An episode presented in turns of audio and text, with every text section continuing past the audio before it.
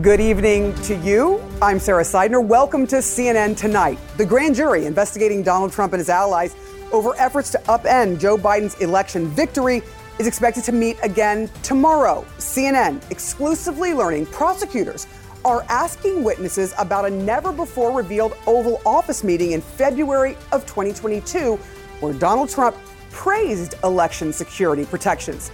But then just a few weeks later, started spreading false voter fraud conspiracy theories. What else has Jack Smith learned? And will it lead to Trump's third indictment? That's tomorrow's news tonight. Also ahead for you, a momentous time in U.S. history finally getting its due. President Joe Biden is expected to sign a proclamation tomorrow establishing a national monument honoring Emmett Till and his mother, Mamie Till Mobley, on what would have been Emmett's 82nd birthday. Till was kidnapped, tortured, and murdered at the age of 14 in 1955. His death shocked America. It also helped fuel the civil rights movement. When his mother insisted on an open casket funeral so everybody would know what hatred and racism can do. Tonight, I'll talk to Emmett Till's cousin about what all this means to the Till family. Also, driving while black, an unarmed black truck driver pulled over and attacked by a police dog, even though he had his hands up and was surrendering. The whole disturbing episode was caught on camera. I want to warn you the video is very disturbing and difficult to watch. Do not release the dog with his hands up. Do not release the dog with his hands up. Do not release the dog with his hands up. Don't. Do, do not. Do not. Do not. Get the dog off of him. Get the dog off of him. Get the dog. We'll have much more on that disturbing video and what happened there ahead, but let's begin with tomorrow's news tonight. The grand jury and special counsel Jack Smith's investigation of efforts to overturn the 2020 election is expected to meet tomorrow as we're learning about that Oval Office meeting where Donald Trump praised American election security. Here to discuss all of this, former Trump White House lawyer James Schultz and CNN legal analyst Karen Friedman Agnifilo. I knew I was going to mess that up, girl. I'm sorry. Uh, Jim, CNN's exclusive reporting, we just talked about it, as that Trump was praising the election security in that Oval Office meeting, even suggesting the FBI and the Department of Homeland Security hold a press conference taking credit for it. What can prosecutors do with this or glean from this as later on, a few weeks later, he said it was a fraudulent election and that someone stole it from him? Look, they're looking for every shred of evidence that can establish that Donald Trump truly believed that this was a fair election and that his claims that the election was stolen were bogus. So, of course, they're going to look at meetings that he had prior to the election, meetings that he had after the election, claims that he made, things that people told him specifically about the fairness of the election, documents that he may have seen relative to other to lawsuits that went on uh, as it relates to the election. They're looking for every shred of evidence that could show that he he either thought in his mind that that election were stolen, or and that he was that he was making up the fact that the election was making up the fact that the election was stolen.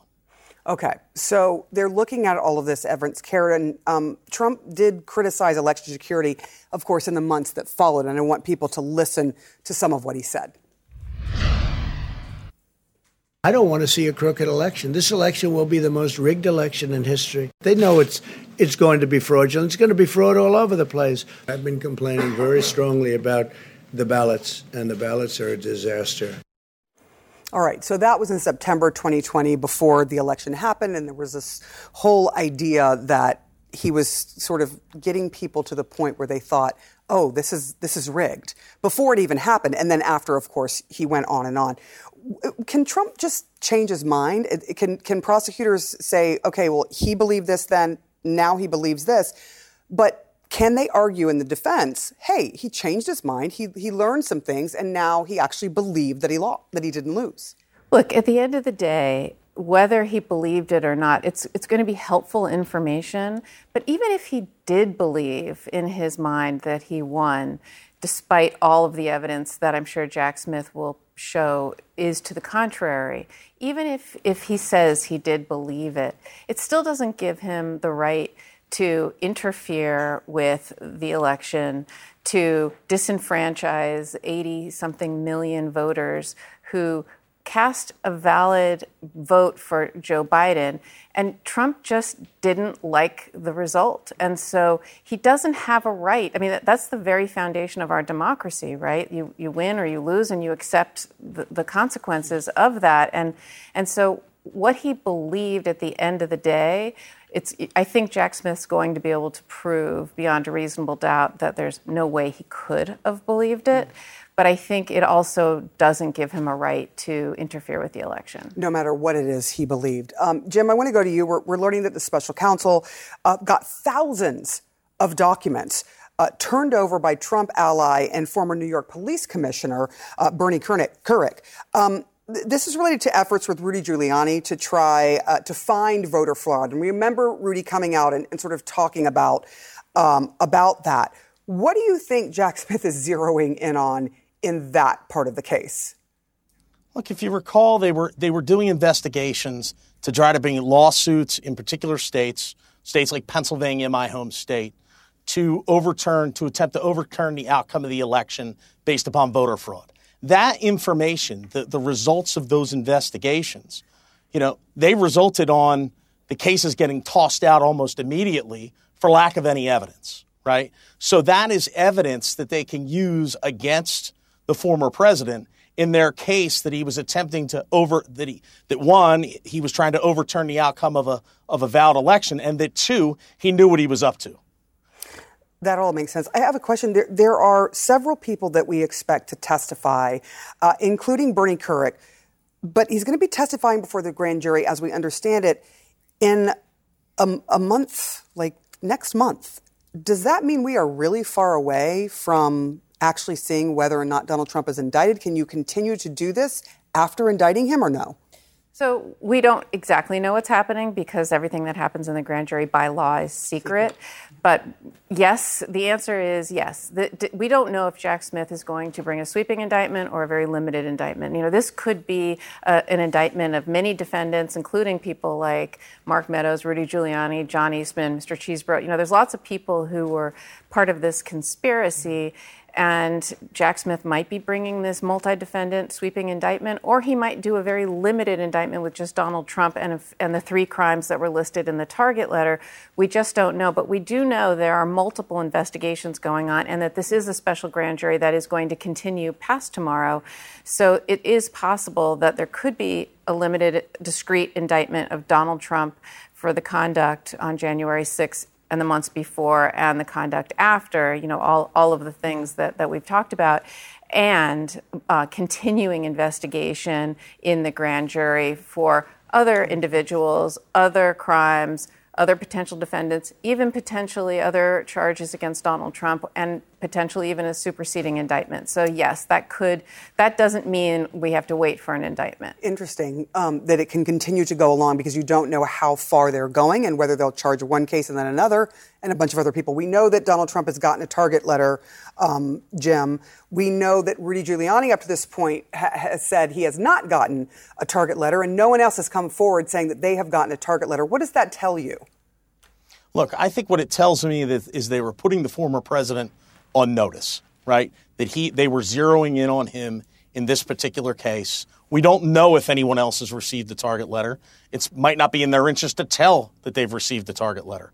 those folks may be cooperating. So there's a lot of things that we don't know because of the secrecy of the grand jury. Mm. And I think it's it's entirely plausible that other people may have received that. I would be really surprised that they would bring a, that they would that Jack Smith would bring an indictment that didn't have all the facts locked down as it relates to the former president.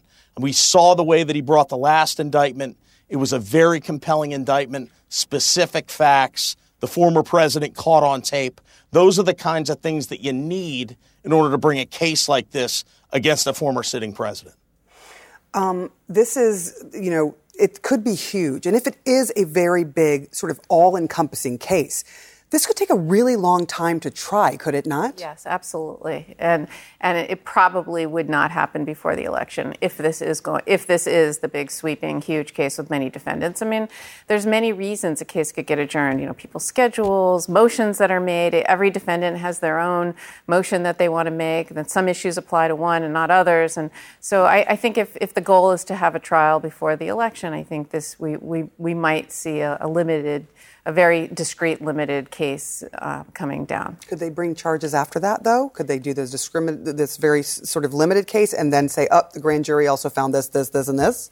I mean, is that unusual? It, it just depends, okay. right? You know, it just depends. Yes, you you can bring multiple indictments of of of you know the same conduct and the same incident should probably be brought together. But if there are other incidents that they look at, that could be brought separately or other other defendants. Karen, Jim, Thank you both so much uh, for your analysis here. It is um, very interesting as tomorrow the grand jury meets again, as we understand it. All right, let's talk about all of this with a senior uh, political commentator, Scott Jennings, and Mark McKinnon, former advisor to George W. Bush and John McCain. Mark, I'm going to start with you.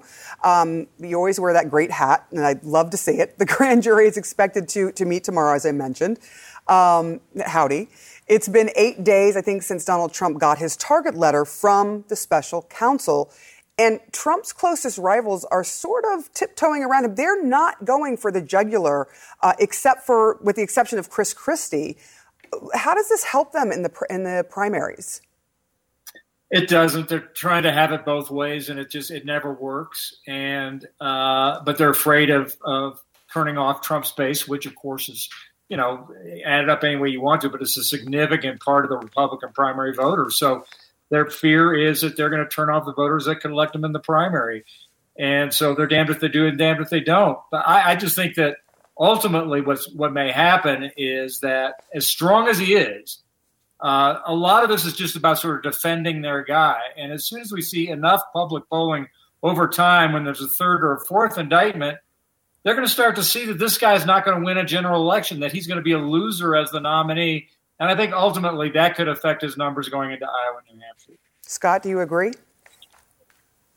Yeah, I do actually. I think what the other candidates are, are hoping for, frankly, and I know hope is not a strategy, but I think they're hoping for is that eventually the weight of all this just drags Trump down to Mark's point to the point where voters say, look, I love the guy, I love everything he did, I just don't want to do it again because he's so damaged he can't win. And so they want to put themselves in a position to be able to pick up the pieces. And they think by not alienating Trump's voters today, uh, they might be able to do that. Uh, but this is a total, you know, bank shot kind of strategy, and it's a lot of a lot of hope and prayers uh, that things fall your way that you don't really have control over. One other issue I think that's plaguing the campaigns is they don't know anything. I mean, we know what's reported. We know that indictments may come sometime. Well, we've not seen the charges. We don't know the evidence. And you remember on the documents case, uh, some campaigns got out there and got ahead of it and commented on it. Mm-hmm. Then the evidence came out in the indictment, and then they had to roll back what they initially said. So, my advice to a campaign would be to maybe keep your powder as dry as possible until you see what's in there. Because one thing about our reporting tonight, we didn't know about this meeting. Right. And it makes me wonder what else does Jack Smith know that we don't know? And, uh, and if you're running a presidential campaign, you don't want to comment on something before you've actually seen what the public's going to see. I want to mention what something that Donald Trump has posted on Truth Social. Uh, last night, he, he lashed out once again, um, writing this We are in the middle of a major political campaign for President of the United States. Have they looked at recent poll numbers? Why didn't they bring these ridiculous charges years before? Why did they wait to bring them now? A virtually unheard of scenario prosecutorial misconduct, election interference. We've seen those before. Um, what do you think about this? Is this just him doing the thing he always does, which is fight back no matter what the what's going on, no matter what the evidence is against him? Listen, this is the first time that I've heard anybody, uh, including Donald Trump, suggest that this has been slow rolled. I mean, for God's sakes, they, you know, we had the January 6th commission. We've had, uh, we've got four different prosecutors in state and federal jurisdictions going after him. So this is a, that's a very unique point of view that Donald Trump has just laid out there. That it's because of, of polling that, uh, that, that, that's affecting the timing on this in a way that uh, you know. I mean, I, I, would just say that that the, the, the prior to this, the, the criticism has been that there's been too much prosecution too soon. Scott, I do wonder if Donald Trump uh, sort of has a point in that um, he knows that the timing of it actually is really important because it needs to kind of be before the election. Is that how he's trying to spin this? Well, he look, he this is the glue for the people that he has to hold together to win this primary. As long as this thing stays fragmented, as long as you have half the party that that doesn't want to do Trump again, fragmented among 9, 10, 11 people, this kind of rhetoric is the glue that keeps the half of the party that likes him together. The idea that this is all being done to persecute him, to persecute his voters. So this sort of rhetoric is his political strategy and has been, has been noted many times. Winning the election is his legal defense. The campaign is the defense. The defense is the campaign. Mm. And this is all part of that. And as long as there's no consolidation in the field, getting his group to stay together and not peel off of him is the name of the game. And so far, there's really no evidence that they are. And so I would uh, expect they'll keep pursuing those strategies that's kept them together so far. I just want to quickly ask you a yes or no question to both you, uh, Mark, and you, Scott. Mitt Romney. Uh, has an op ed in the Wall Street Journal where he basically says there are so many people in the field that they are going to make it so it is impossible for anyone to win but Trump. That is the, the gist of what you're seeing there on your screen. Is he correct? We'll start with you, Mark. Well, he's correct theoretically, but he's wrong practically. It'll just never happen. Scott? Yeah, he, he's right. Fragmentation is Donald Trump's best friend, but getting a bunch of rich donors to agree on anything, virtually impossible. So Godspeed, Mitt. He's right, but man, I don't know how you pull it off. Gentlemen, thank you for so much for that robust conversation. Appreciate you. Thank you. All right. Now to this. The Israeli government passed a controversial law today that is dividing the country and flooding the streets with protesters. We will have a report from Jerusalem as to what is going on in Israel.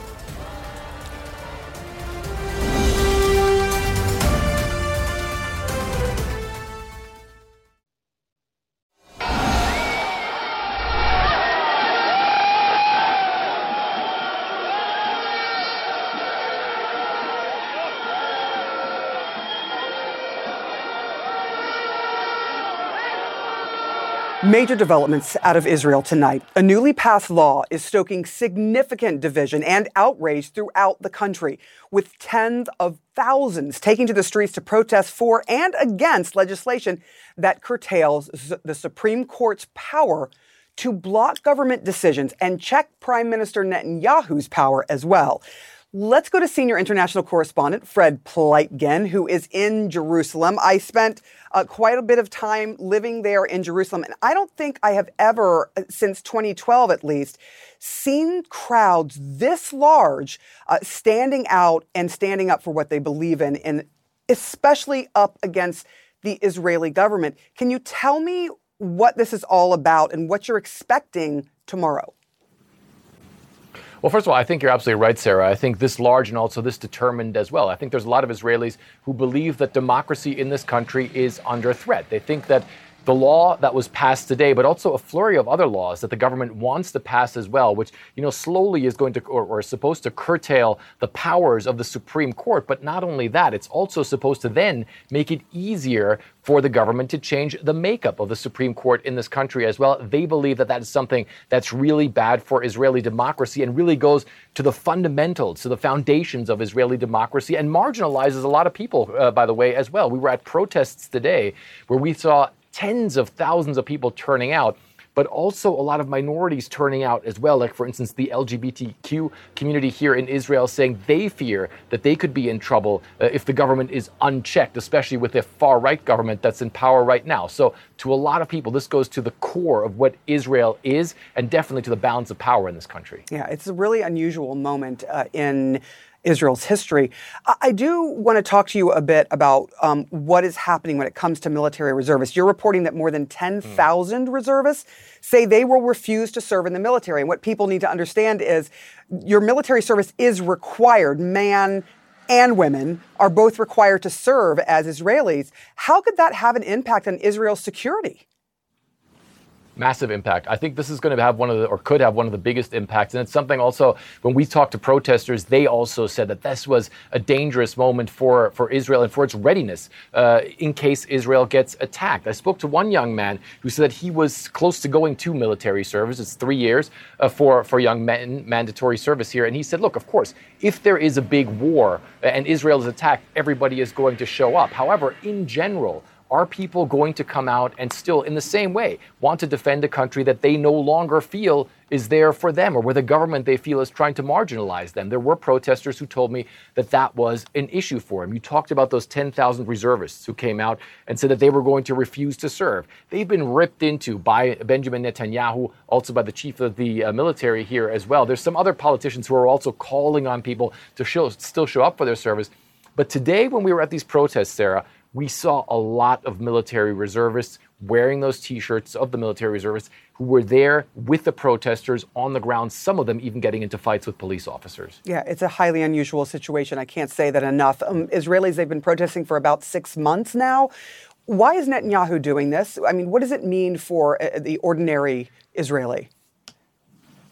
Well, for the ordinary Israeli, it could have massive uh, implications as far as the laws in this country is concerned, but also as far as moving this country further to the right is concerned. And one of the things that many people here are uh, afraid of or are concerned about is that the government of the day, the government that's currently in power, could make fundamental changes here in this country that could impact all of society without being kept in check. And I think one of the things that people need to realize is that Israel does not have a written constitution. And so the Supreme Court really, in many ways, was sort of the keeper uh, of, of what this country should be about and about, about a lot of those fundamentals. What we need to look at, for instance, is that the law that was uh, uh, passed today is a law that will make it impossible for the Supreme Court to stop a lot of the legislative measures that the government wants to push through, or any government wants to push through that is in power here in Israel. Right now, of course, you have Benjamin Netanyahu with a far right government with some ministers that many people believe will do things that are going to be highly detrimental to certain parts of society. And that's why so many people are going out on the streets. Fred Pleitgen, thank you so much for breaking that down for all of us. And you're live in my old haunt, Jerusalem. Appreciate your time. Thank you to the crew as well. President Biden signed a proclamation today establishing a national monument honoring Emmett Till. Up next, I'll speak with Till's cousin about what this moment means for their family.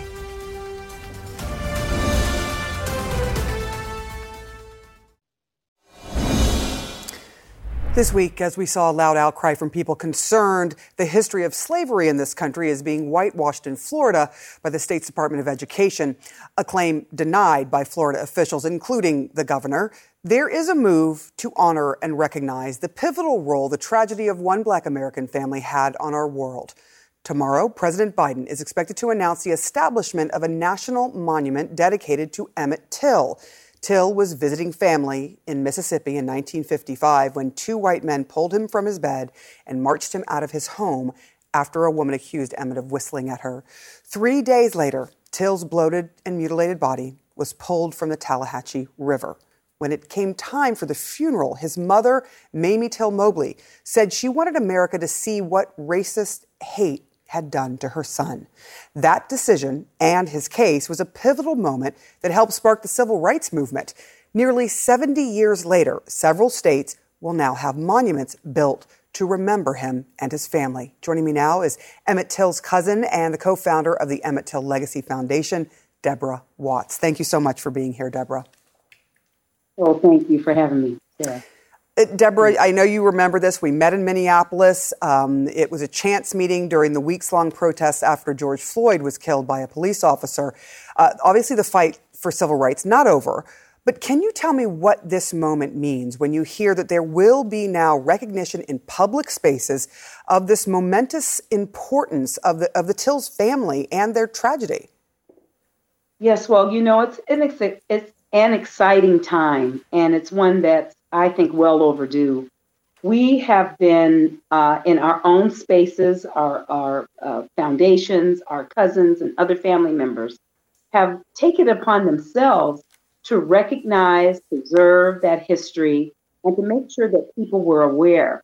But now, at this level, at the highest level of our country, our leader in this country has decided that these are pivotal, pivotal uh, I'm sorry, I can't even say it right, places that need to be recognized and preserved um, and protected. I think that is uh, what's what's really important. So we have nothing but but just joy, uh, gratitude uh, towards all the hard work that has gone in to starting with my family and others who have come on board um, and these organizations that are going to make sure that this happens. And you know, we're we're excited also because we know that it's time that we even have a seat at the table, that our family has a seat at the table, so that the erasure, the reimagining of the truth uh, is not retold in a way that it removes the dignity, the sacrifice, and uh, the horrific nature of what happened there because we don't want that repeated. And so we want to make sure that we have a, that opportunity uh, to sit with those that are making those decisions about what these narratives will be saying in these important places. Uh, and there's so many others as well, too, Sara, that um, in Mississippi that will be even uh, traveling to uh, this August on the 68th anniversary of Emmett's uh, murder uh, to make sure that people understand what those places mean on that journey that he took. You mentioned you mentioned something, Deborah, that that, that is um, very salient for the time that we're in now. There's a lot of discussion about what's happening with Florida's uh, school board, with what's happening with what, what some people look at as, as whitewashing uh, the horrific nature of slavery.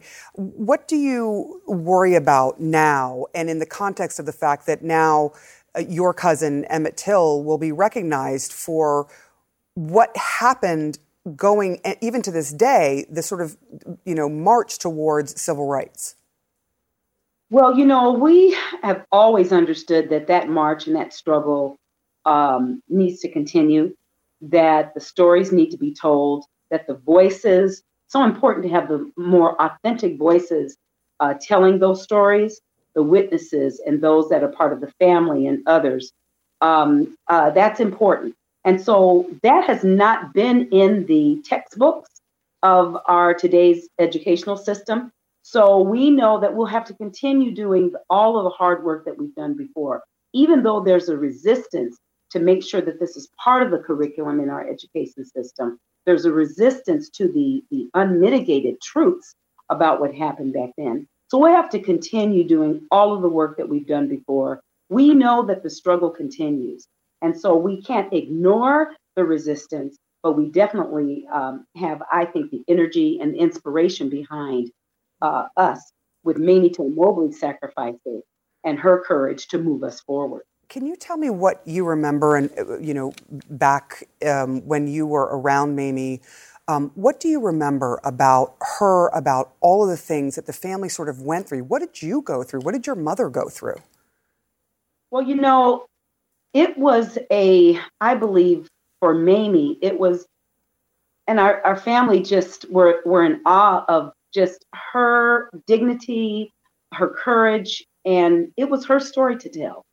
It was her struggle to fight. She led, and I believe laid this blueprint for all of us to be in awe of and to watch, and to watch her stand before crowds of people to tell her truth through her pain and her tragedy, but then also moving forward towards justice for Emmett Till. So it was nothing but pride, and you know, Mamie was my shero, um, and I believe is for a lot of other people as well, particularly those in the Emmett Till generation. So she, um, I think, just took that, you know, took that those reins, moved things forward for this country, made some decisions that I think woke up America. You could not deny what was happening back then because of her decision to have an open casket funeral. So I, you know, nothing but pride, nothing but just being in awe of her and also just understanding that her faith pushed her through as well, and her village provided those opportunities uh, for her to, to take those platforms and, and stand in her truth. Yeah, seeing uh, the mother's pain, um, any mother can, no matter what color, can can understand what that is, um, and she certainly did it with grace. Um, but also, it was a heavy weight for the family for so long. And I know you were looking for justice, um, and justice never arrived. But um, I thank you for coming on the show uh, and discussing this with us. And we will be waiting to see um, what those monuments are. They're going to be in three different places, and I'm sure that you'll be there. So we will discuss that with you when that happens. Okay, thank you very much. Thank, thank you. you so much, Deborah. All right, now to the disturbing encounter between a 23 year old black truck driver in Ohio and police and their canine. What happened when the truck driver dropped to his knees with his hands up? We have the video and a robust discussion about driving while black. Coming up next.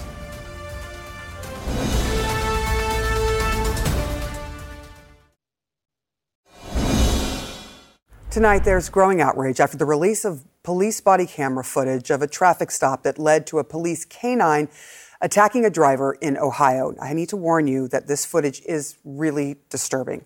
All right, here it is. It shows an unarmed black driver being mauled by a police dog after dropping to his knees with his hands up. Authorities in Ohio pulled over this 23 year old truck driver on July 4th after a lengthy police chase that allegedly started over a missing mud flap on that 18 wheeler. The driver of the truck told emergency dispatchers he thought police were going to kill him, so he was slow to pull over.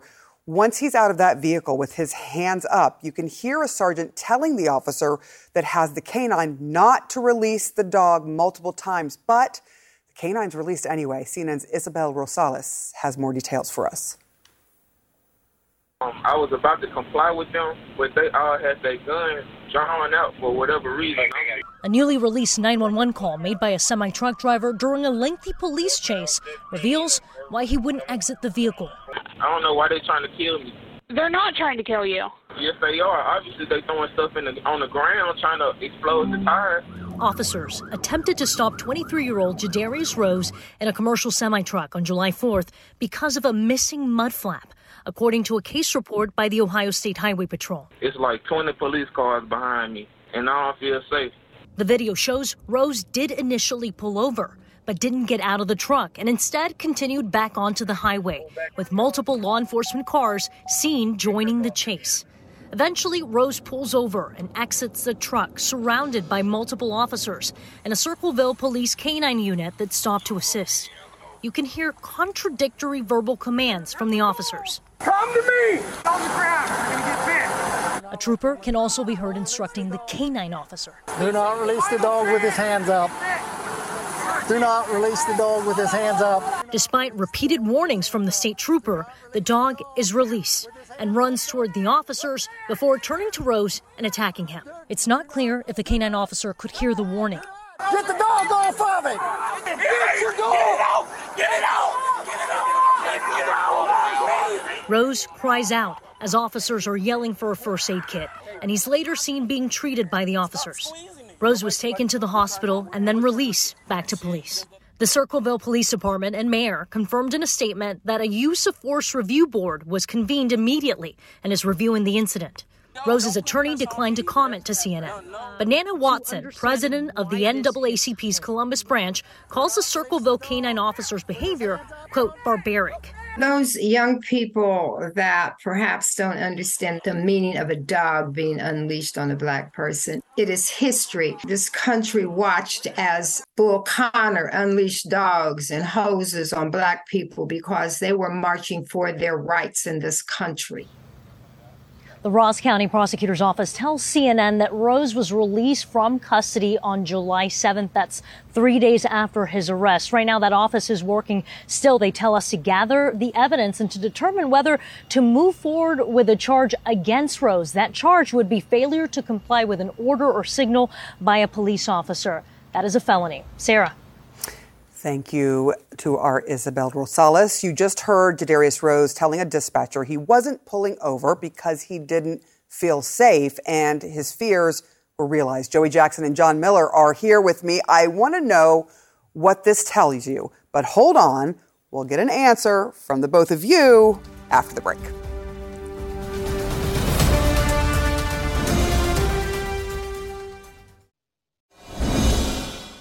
All right, as you just saw in our last segment, an unarmed black man with his hands in the air was attacked by a police canine despite another law enforcement officer repeatedly telling him not to release the dog. Let's bring in CNN's law enforcement and intelligence analyst, John Miller. Also, CNN legal analyst and criminal defense attorney Joey Jackson. All right, first, I want before you jump in here, I want to play part of Jadarrius Rose's 911 call. Let's listen to that. I don't know why they got their guns drawn out for whatever reason. I'm going to deliver this load. They tried to throw spikes down at this truck for whatever reason. I don't know why. You need to pull over. You're going to get yourself in more trouble than what you're already in. I don't know why they're trying to kill me. They're not trying to kill you. Yes, they are. Because I do not feel safe with stopping. Okay, so he says, I don't feel safe with stopping. We understand this was over a mud flap, so he may not have known what he was being pulled over for, obviously. Does the dispatcher, and this is to you, John, have a duty to tell the officers on the ground, hey, this guy is worried he's going to be killed. He's worried, he's very fearful. Do they get that information from dispatch? So they may get some of that. It depends what she's typing in, if it's coming out on this screen or if she's putting it over the radio. We actually haven't heard that part, but you know, we have arrived at the middle of a bad judgment convention where everybody is playing. You have somebody driving an 18 wheeler who's getting pulled over for a mud flap by a police agency whose exact job is to do that. It's the state police truck inspector who's supposed to be looking for safety violations. Instead of pulling over, he continues for 35 minutes. It speeds up to 70 something miles an hour. So you have to factor in before we start at the end, which is the dog is released and right. bites him, you have to factor in what's going through their minds. And what's going through their minds is questions, which is why, why is there a truck driver driving a massive vehicle who's trying to evade us, who's refusing to stop? When we throw down spike, you know, when we when he does stop, spike he takes strip. off again. When we throw down spike strips and disable him, you know, he gets out and he's very slow to follow these commands. Their minds are racing for what's really going on here and what's the threat. And then, as he's complying, of course, the canine officer releases the dog. That's wrong, but that's wrong at the end of the story. And you see somebody saying, "Don't release the dog" while his hands you are up. You hear it, but he's 125 feet away. We're hearing him on the microphone of his body camera. Right. Those two officers by the cab of the truck who are yelling these commands are screaming different commands at him. So, what you have here is a tactical situation where there isn't one person who's got command and control. Nobody's in command, nobody's in charge, everyone is in charge, which so is a problem. It's, it's, a mess. It's a mess. So, Joey, does the, as a defense attorney, I'm going to yes. turn that person on yes. now. Um, does is there a case here for this gentleman who you can hear it all the confusion going on, yeah. but he didn't stop? Yeah, I don't think there's any question there's a case, and here's why. Number one, it's a mud flap, okay? It's a mud flap. He's not leaving the scene of a crime in any particular way. I understand what John's saying, and it informs the judgment with respect to him continuing to go and not complying. But at the end of the day, they do get compliance. He gets out of the truck, he has his hands up, and you have him calling the police on the police. Clearly, he didn't stop because of the fact that he did not trust the police officers. What does that say about the state of play right now? And so, when you have a person who's compliant, not a person who's aggressive, not a person who's giving the indication that he's going to attack the police, that he's going to engage in vicious behavior towards the police, what becomes the justification for unleashing the dog? You have to justify what you're doing. Does it make sense tactically? Does it make sense from a common sense perspective? Does it make sense at all from any perspective? And I think not. And so when you have a situation where it's a mud flap, when you have a situation where a person's hands are up, when you have a situation where a person does not represent a danger, when you have a situation where other police officers are saying, saying don't, don't, do, do it, it, it becomes a problem. Should not have happened. And boy, I, you know, there's without question, there needs to be accountability here. There's something that is awry. Yes. John Miller, thank you. I would say, did I just lose a case to Joey Jackson no. like at midnight? I, I, actually think it, it John did. Miller doesn't lose cases. Let me tell you where this is going. sorry, is, John. They will not pursue this prosecution in order. This is what Joey Jackson would do. Mm. They will not pursue this prosecution in order to get his cooperation against the police officer in the disciplinary um, project, which is starting up right now uh. with their use of force board because they'll need and a civil case, right? Yes. and there will likely be a civil case, which they may well settle, as often happens. Absolutely, because I've been covering that. Joey Jackson, yes. John Miller, I appreciate both of you. Thank you, Sara. Thank you so much for watching. Our coverage continues. Quality sleep is essential, and that's why the Sleep Number Smart Bed is designed for your ever evolving sleep needs. So you can choose what's right for you whenever you like. Need a bed that's firmer or softer on either side? Helps you sleep at a comfortable temperature, quiets their snores. Sleep Number does that. Sleep better together. JD Power ranks Sleep Number number 1 in customer satisfaction with mattresses purchased in-store. And now, save 50% on Sleep Number limited edition smart beds for a limited time. For JD Power 2023 award information, visit jdpower.com/awards. Only at Sleep Number stores or sleepnumber.com. Now streaming exclusively on Max, a new CNN flash doc about the album that has Nashville talking. Call Me Country. Beyonce and Nashville's Renaissance. Watch it at max.com slash call me country. Max subscription required.